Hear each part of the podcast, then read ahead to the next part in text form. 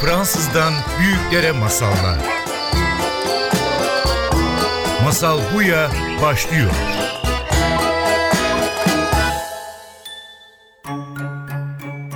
Masal Buya başlıyor.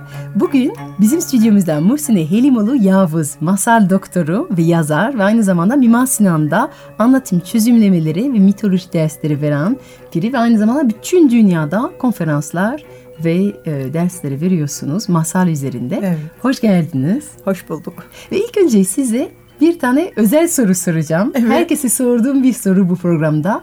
Sizin çocukluğunuzda masal var mıydı? Varsa kim anlatıyordu? Ve bugüne kadar yanınızda kalan bir masal var mı çocukluğunuza ait? E, tabii var. Ben e, kırsal kesimde özellikle yaz tatillerimi kırsal kesimde yaşadım. Çiftliklerde, köylerde büyüdüm. Tabii ki masal anlatıcıları bizim en doğal parçalarımızdı. O bizim için sıra dışı bir şey değildi. E, çok masal dinledim. Çok masal yaşadım. Masalların nasıl yaratıldığını gördüm. Efsanelerin hangi acılardan, hangi sevinçlerden, hangi sorunlardan süzülüp yaratıldığını gördüm. Kim anlatırdı?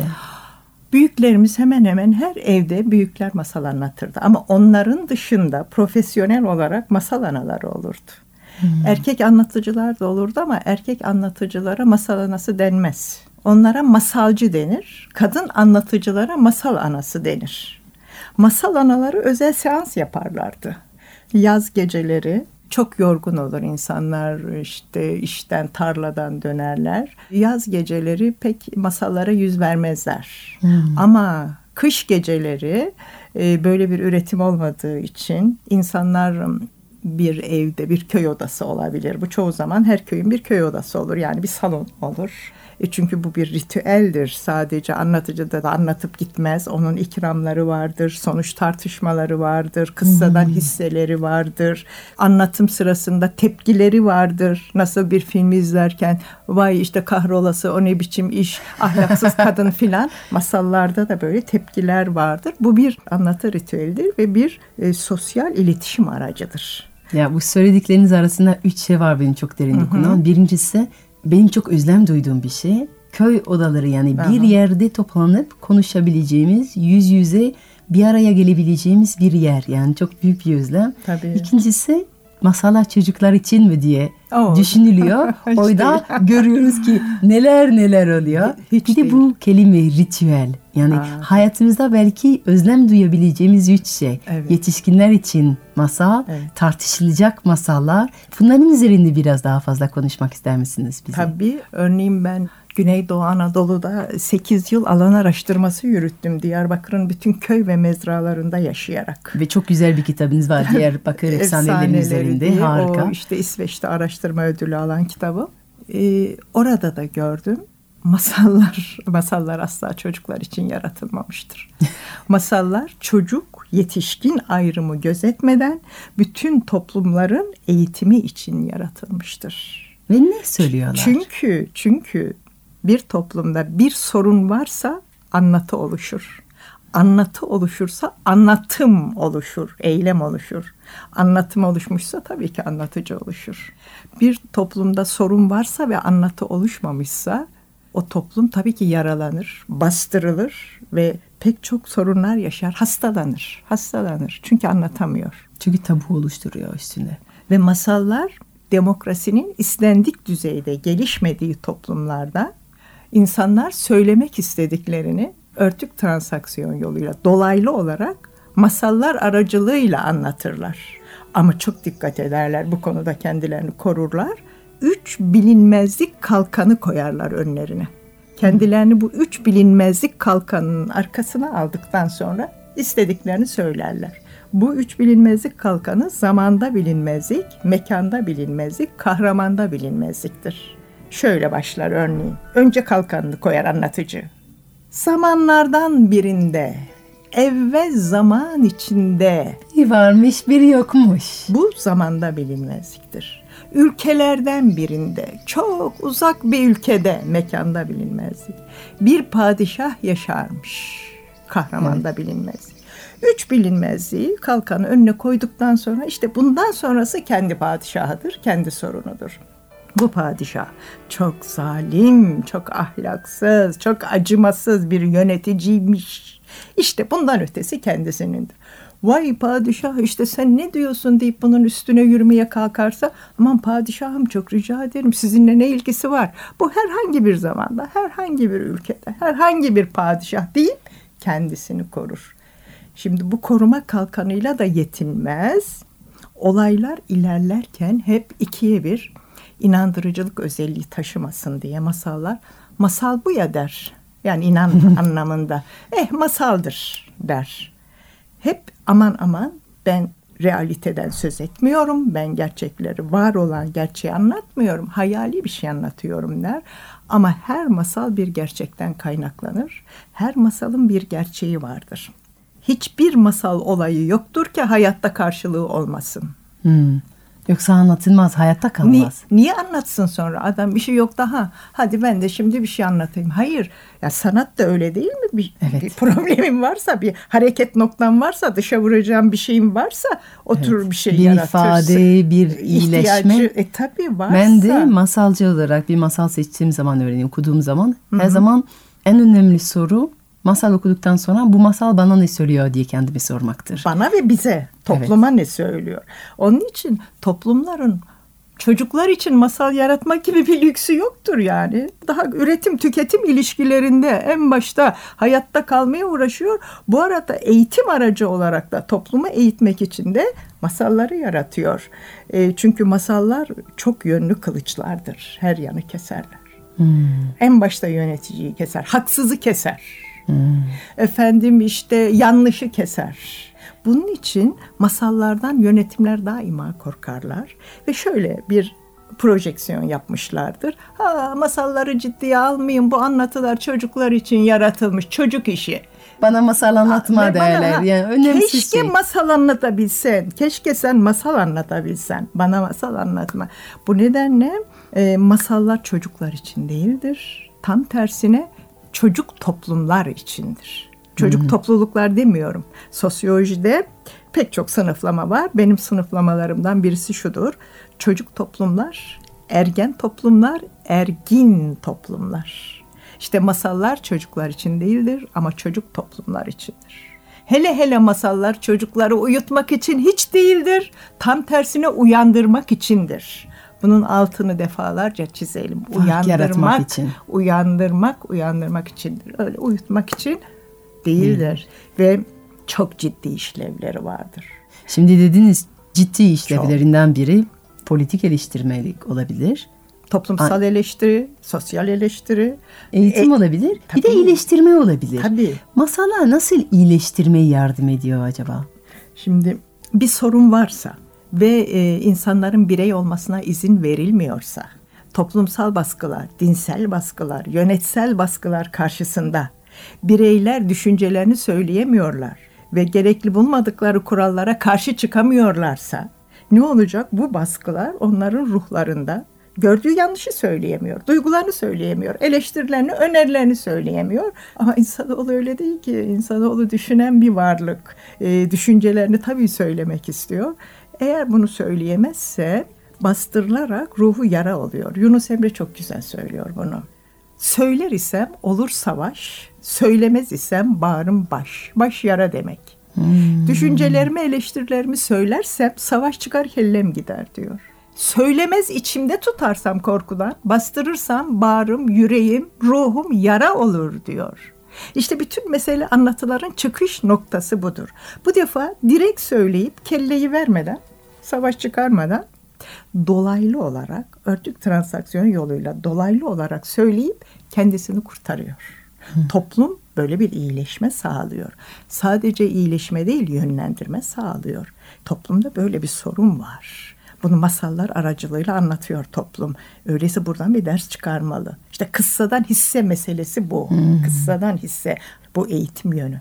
Çocuklar için de yetişkinler için de. Peki bugün masalın işlevi sizce nerede? Var mı bir yeri? Var mı bir ihtiyaç? Bugün her dönemde var. Bir kere şimdi dünya masallar ortaktır. Dünya halk anlatıları bakalım.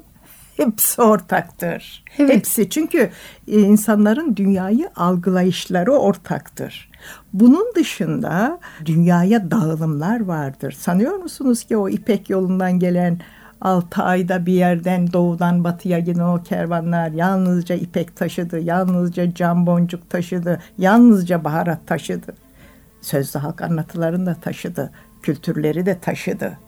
Bunun için dünya halk anlatıları ortaktır. Ve dünyadaki sorunlar olduğu sürece bu anlatılar yeniden yeniden yeniden üretilecektir. Ha şimdi nasıl üretiyor? Adam işte yıldız savaşlarıyla çıkıyor veya Harry Potter'la çıkıyor. Ama hep dikkat edin hep masallardan kaynaklanıyor. Evet. Hep Oradan ilham ayağını, alıyor. Tabii hep ayağını oraya basıyor. Oraya bastıktan sonra bir şey yaratılıyor. Zaten çağdaş sanatlara bakalım. Hep ayaklarını nereye basıyorlar? Bizim Yaşar Kemal'imize bakalım yani. Romancımıza bakalım.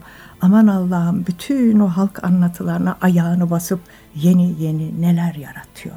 Zaten Yaşar Kemal kendisi söyledi. Bana en büyük iltifat anlatıcı olduğumu söylemek. Denkbeş, denkbeştir o bir denkbeştir, bir halk anlatıcısıdır. Kürtçe'de denkbeş destancı demektir. Ve müthiş zengin bir destan coğrafyasından geliyor. Ben Güneydoğu'da kendimi müthiş zenginleştirdim. Aman Allah'ım o insan kaynağı, o, o coğrafya, o coğrafyanın yarattığı o destanlar, masallar, efsaneler. Bahseder misin biraz o Güneydoğu'da masal değerleme deneyimlerin? Yani gittin değerledin, kim anlattı? Var mı özellikle ruhuna işlenmiş bir Kes- masal? O yüzlerce var yüzler işte bütün o kaynaklardan sonra o kitaplar. Şimdi 21 kitabım var benim. E nereden çıktı işte kaynağa ulaştığım için çıktı. Kaynağa ulaşmasan nereden alacaksın? Müthiş zengin bir kaynak var. Ve Güneydoğu gibi yerlerde örneğin ben Varşova'nın kuzeyinde Baltık Denizi kenarında bir orman içinde derleme yaptık öğrencilerimle.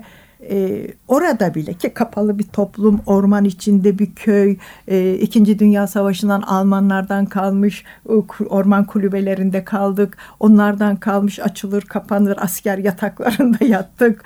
Efendim işte İsveç sobalarıyla ısındık. Ee, orada işte gençler gitmiş, yaşlılar kalmış ki bizim için ideal araştırma alanları kapalı toplumlardır. Çok mutlu olduk öyle bir orman köyü bulduğumuz için. Orada bile daha kolay derleme yaptım. Güneydoğu Anadolu'da derleme yapmak çok zordur. Çok zordur. Güven sorunu. Kaynakla e, derlemeci arasında güveni sağlarsan sen o çalışmayı yapabilirsin.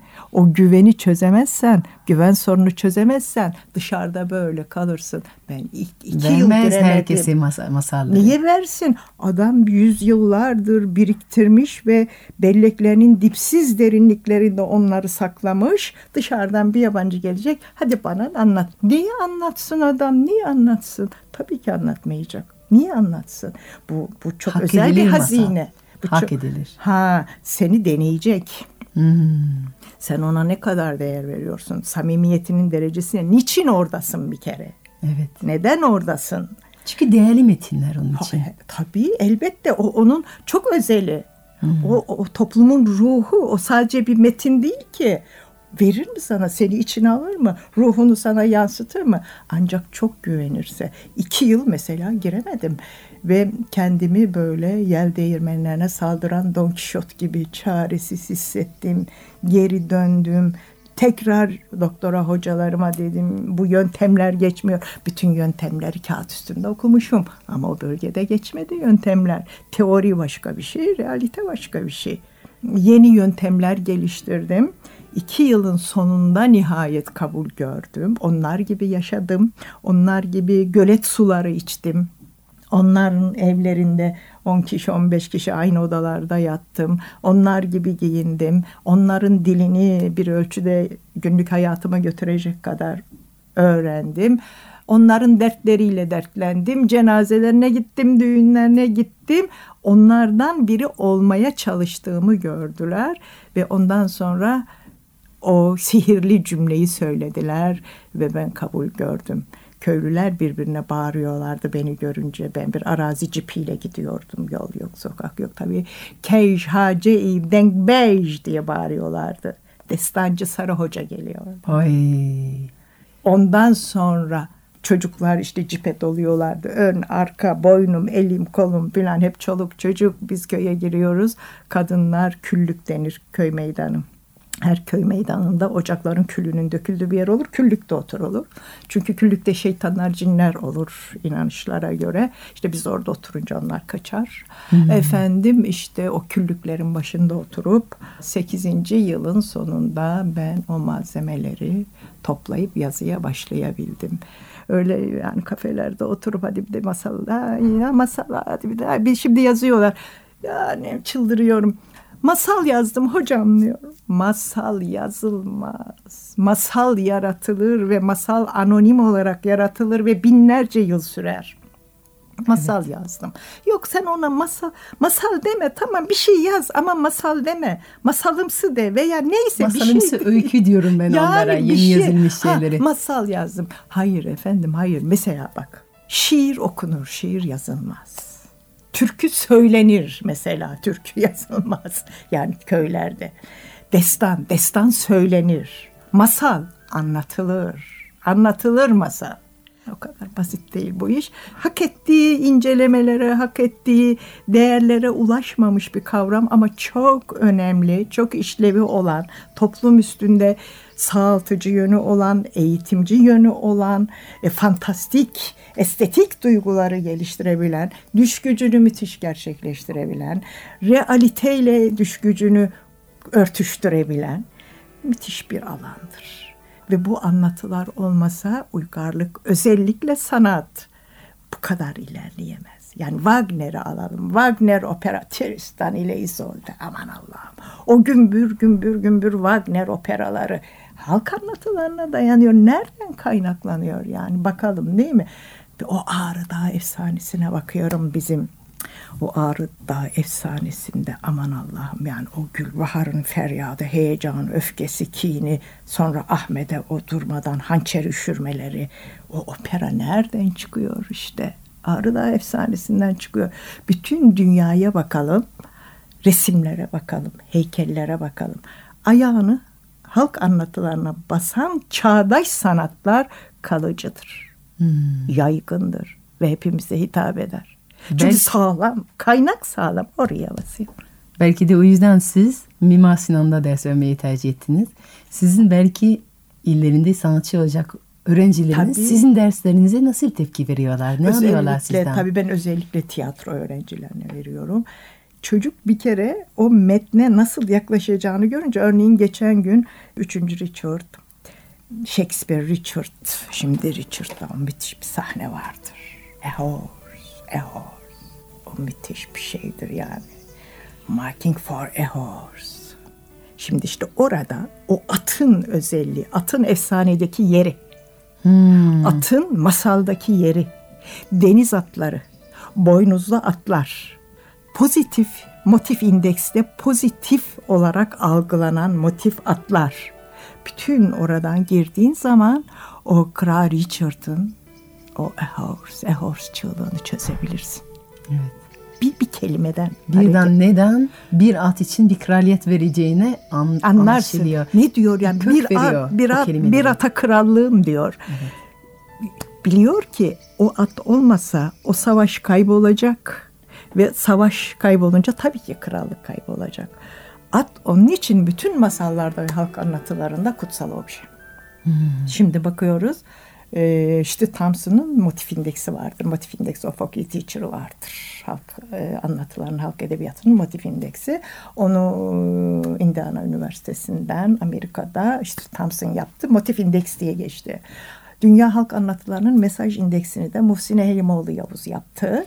O da Helimoğlu Yavuz indeks diye geçti. Bunları koyduğumuz zaman Dünya Halk Anlatılarının üstüne kurulduğu temel motifler ortaktır. Benimkine gelelim temel mesajlar ortaktır. Bu çok ilginç değil mi? O masalların bu evrensel tarafı. O kadar ayrı olduğumuzu inanmış bir toplumuz. Tam yani tersine. Oysa ki masallar bizim ne kadar çok ortak yönlerimiz zaman içinde ülkelerin arasında aslında biriz gerçekten bunu hatırlatıyor. barışçıdır. Masallar bunun için barışçıdır. Zaten o bana masal anlatma diyenler keşke kendileri de masal anlatabilseler, masal dinleyebilseler, masalların mesajlarını, verdiği mesajları çözümleyebilseler. Bunu bir bilim olarak görebilseler zaten barışçı bir dünya çıkar. Baksanıza masal kadınlarına bakın. Bıraksalar ya yöneticiliği kadınlara. Masal kadınlarına bakın ne yapıyorlar? Zalim bir şehriyardan Şehrazat masallar aracılığıyla çok şefkatli bir eş ve yönetici yaratıyor. Bir kül kedisinden bir prenses, bir kurbağadan bir prens yaratıyor. Dönüşüm yaratıyor bunun, masallar. Bunun arkasında yatan mesajları görebilseler insanoğlu nereden ne yaratabilir aslında ve hep bunu sabırla, barışla, saldırganlık göstermeden yapıyor. Masallar hep bunu veriyor. Dikkat edin savaşın, dövüşün, kesin, asın demiyor.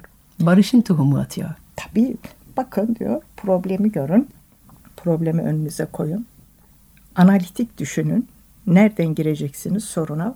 Nereden yaklaşacaksınız? Sabırla, bilimle, barışla, sevgiyle mutlaka çözersiniz. Harika.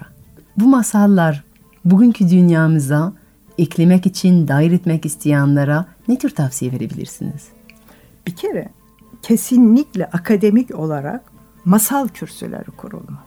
Masal bilimciler yetiştirilmeli. Anlatı diyelim buna, halk anlatıları diyelim. Gereken değer verilirse bu çözümlemeler, bunun arkasındaki mesajlar, bunların sembolik dilleri, bu yalnızca masalla kalmaz bu çözümlemeler. Bütün anlatılara yönelik olur. O zaman ne olur? Bir empati. O bir şey söylüyor karşındaki. Anlatı çözümlüyorsun. Beden diliyle sana bir şey söylüyor. Söz de sana bir şey söylüyor.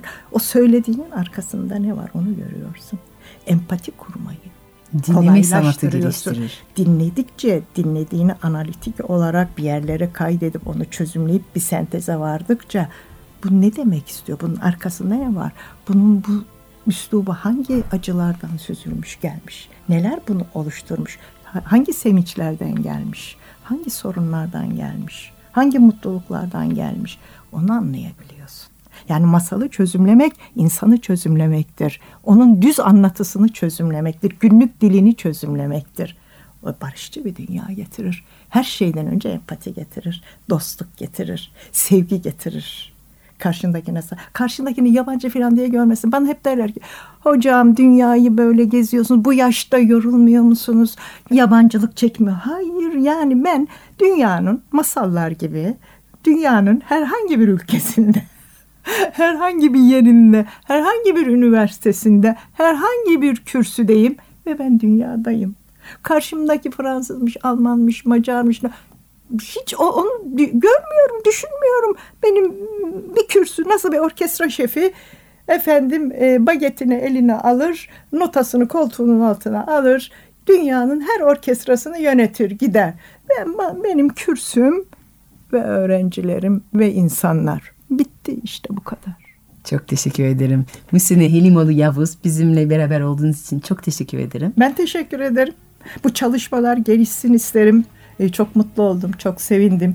Belki bir örnek olur, e, katkısı olur, yeni yeni efendim bu alanda çalışanlar olur. Ee, asıl ben sana teşekkür ederim. Çok Ve bunu sürdürmeni dilerim. Çok teşekkür ederim. Masal Buya devam ediyor. Şimdi Masal Buya'da büyükler için masal başlıyor. Bir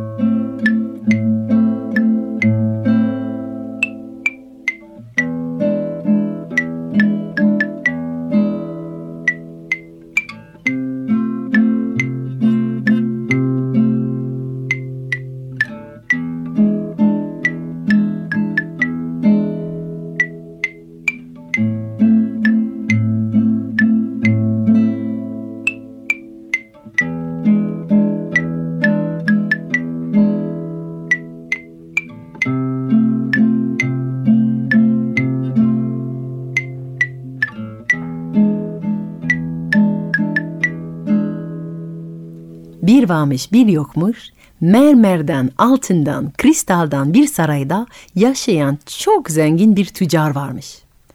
Tüccarın her şehirde bir evi, ahırlarında yüz tane atı, evlerinde dünyanın her köşesinden inanılmaz hazinesi varmış.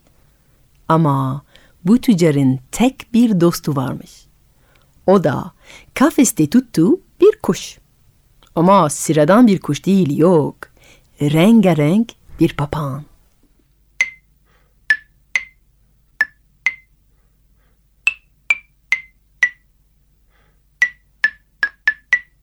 Hediye olarak Hindistan'dan ona getirilen bu papağan insan gibi konuşuyor. Her konudan anlıyor.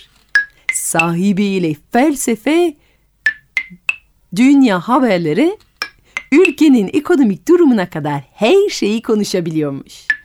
Ve de üstüne üstlük öyle komik bir miza anlayışı varmış ki kuşun altın kafesinin durduğu aydınlık odadan yayılan tüccarın kahkahaları bütün sarayda yankılanırmış. Tüccar bütün boş zamanını kuşun kafesinin yanında duran koltukta geçiriyormuş. Kuşla sohbet eder. Ona her gün sıra dışı bir hediye getirirmiş. Tropikal meyve, altın ziller, kafesi gökkuşağın renklerini saran kristal toplar.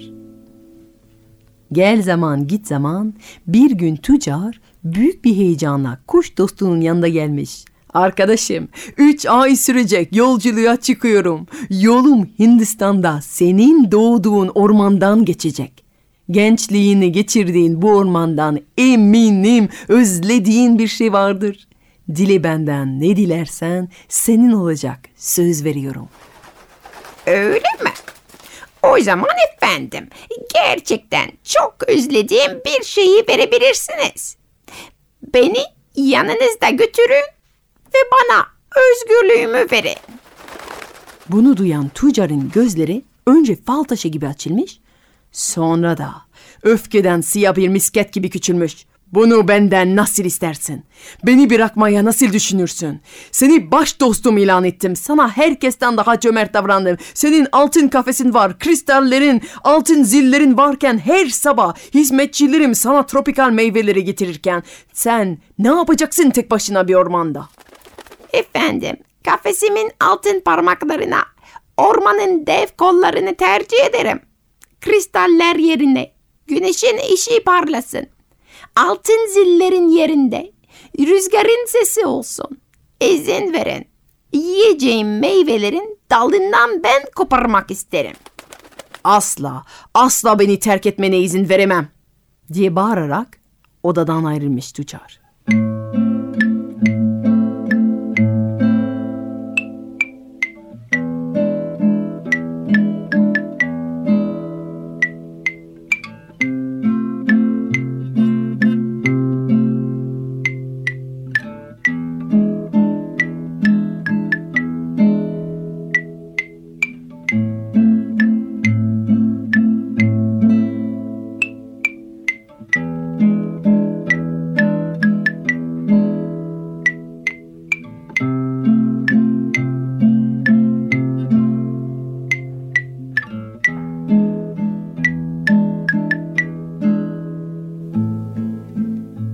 Sonraki sabah tüccar yola çıkacak.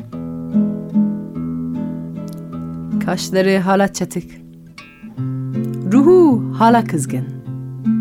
Ama en yakın arkadaşıyla barışmadan ayrılmak istemediği için kuşun yanında uğrayıp ona ormandan özgürlüğün dışında ne istediğini sormak istemiş.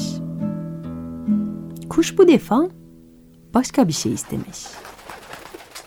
Efendim sizi anlıyorum. Beni sevdiğiniz için benden ayrılmak istemediğinize sevinmem gerek herhalde. Hazır doğduğum topraklara gitmişken orada yaşayan ailemi görme fırsatınız olacak. Belki onlara benden bir mesaj götürmeyi kabul edersiniz. Bir mesaj mı? Aman aman tabii ki seve seve bundan kolay ne var? Bunu kesinlikle yapabilirim. Söyle unutmayacağım söz veriyorum. Ormanın ortasından geçin. Yüksek ağaçların üzerinde daldan dala uçan benim gibi rengarenk birçok papağan görebileceğiniz bölgeye kadar ilerleyin. Ve orada dallara doğru bu mesajı söyleyin. Özgür kuşlar, sizi selamlıyorum. Benim sarayımda altın kafes içinde yaşayan sizin oğlunuz, kardeşiniz, kuzeniniz size uzaklardan sevgilerini gönderiyor. O kadar. Bunu yaparsanız beni çok mutlu edersiniz. Bunu duyan tüccar gerçekten çok sevinmiş. Aman daha önce söyleseydin bunu kesinlikle yapabilirim. Çok da mutlu olurum ve neşe dolu uzun yolculuğuna ilk adımını atar.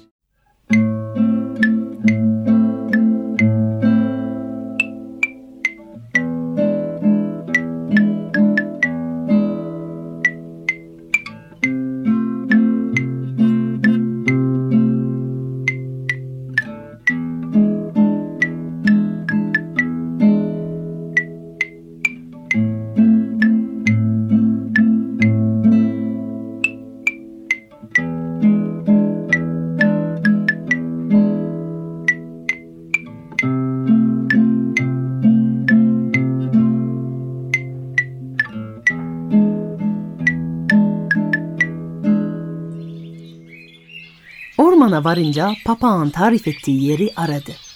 Ve tam ormanın kalbine gelince yükseklerde daldan dala uçan yüzlerce kuşu gördü. Ve dostunun mesajını onlara duyurmak için kollarını açıp gökleri doğru yüksek bir sesle bağırdı. Özgür kuşlar, sizi selamlıyorum. Benim sarayımda altın bir kafes içinde yaşayan sizin oğlunuz, sizin kardeşiniz, sizin kuzeniniz size uzaklardan sevgilerini gönderiyor. Birden biraz önce kuş sesleriyle yankılanan ormanda sesler kesildi. Orman sessizliğe büründü. Yanlış anlaşıldığını ya da anlaşılmadığını zanneden tüccar mesajını tekrar etti. Özgür kuşlar, sizi selamlıyorum. Benim sarayımda altın bir kafes içinde yaşayan sizin oğlunuz, sizin kardeşiniz, sizin kuzeniniz size uzaklardan sevgilerini gönderiyor. Ve sessiz ormanda yüksek bir daldan bir papağan tüccarın ayağının yanına düştü. Ölmüş bir papağan. Tüccar şaşkın gözleri bakarken bir başka kuş düştü. Ve bir tane daha ve bir tane daha yağmur gibi yüksek dallardan yere düşüyorlardı. Tüccar bu korkunç ölü kuşla yağmurundan korunmak için elleriyle kafasına korumaya çalışarak koşup ormandan uzaklaştı. Arkasında ölmüş papağanlarla kaplı bir orman bırakmıştı.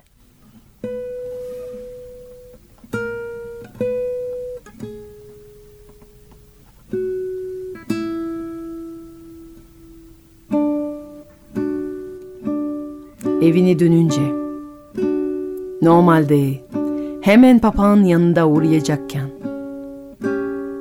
bu kez üç gün onu görmeye gidemedi. Olanları ona nasıl anlatabileceğini düşünüyordu. Ormana uğrayıp da bütün ailesinin ölümüne sebep olduğunu nasıl söyleyebilirdi ki? Sonunda bütün cesaretini toplayıp kuşun yanında gitti. Ee efendim, seni gördüm ve sevindim. Ne haber getiriyorsun ormanımdan? Aman dostum, keşke sormasaydın. Sana anlatacaklarımı öyle acı, öyle üzücü ki kelimeler ağzımdan çıkmak istemiyor. Ama papağan merak dolu gözlerine bakınca olanları anlattı. Papağan onu dinlerken gözleri fal taşı gibi açıldı. Sonra üzüntüyle derin bir nefes verdi. Ve ölüp kafesinin dibine düştü.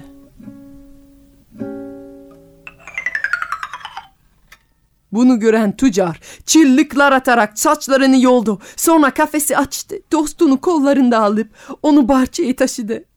Aman dostum affet beni. Keşke senin istediğin gibi ormanda özgür bıraksaydım. Bencilliğim hem ailenin hem de senin ölümünün sebebi olmuş. Vah! Vah hayatımın en karanlık günü gerçekten. diye ağlayarak onu ağacın altına bırakıp gömebileceği bir yer aramak istedi. Ama papağan bir anda dirildi ve ağacın en yüksek dallarına doğru uçup Tüccar şaşkınlıktan ağzı açık kuşa baktı. Sana teşekkür ederim. Ormandan bana ailemin tavsiyesini getirdiğin için.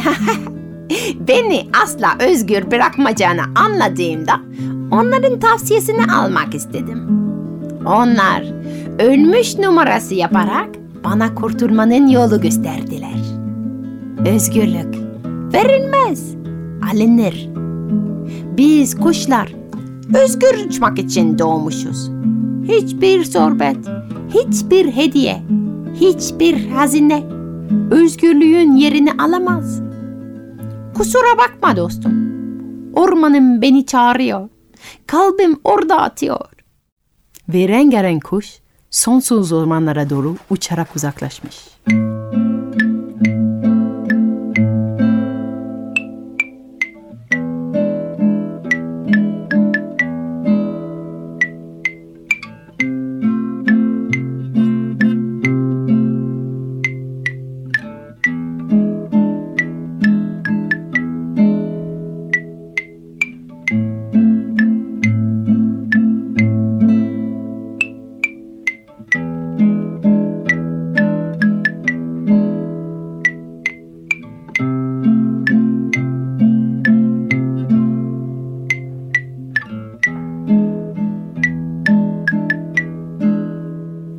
tüccar diye sorarsınız. O ne yaptı dostu gittikten sonra?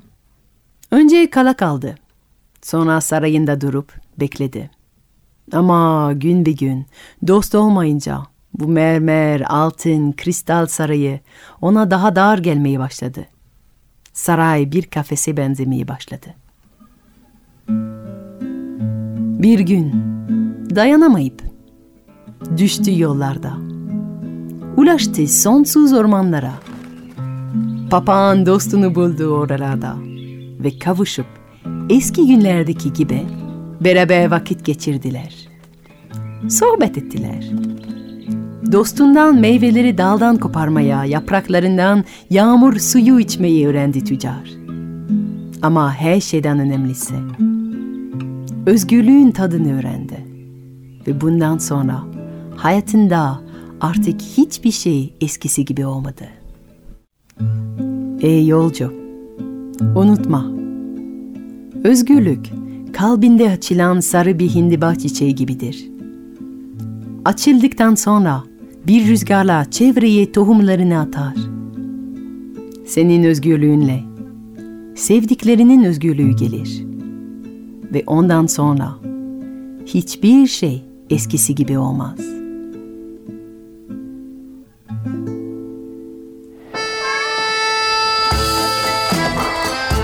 Fransızdan büyüklere masallar.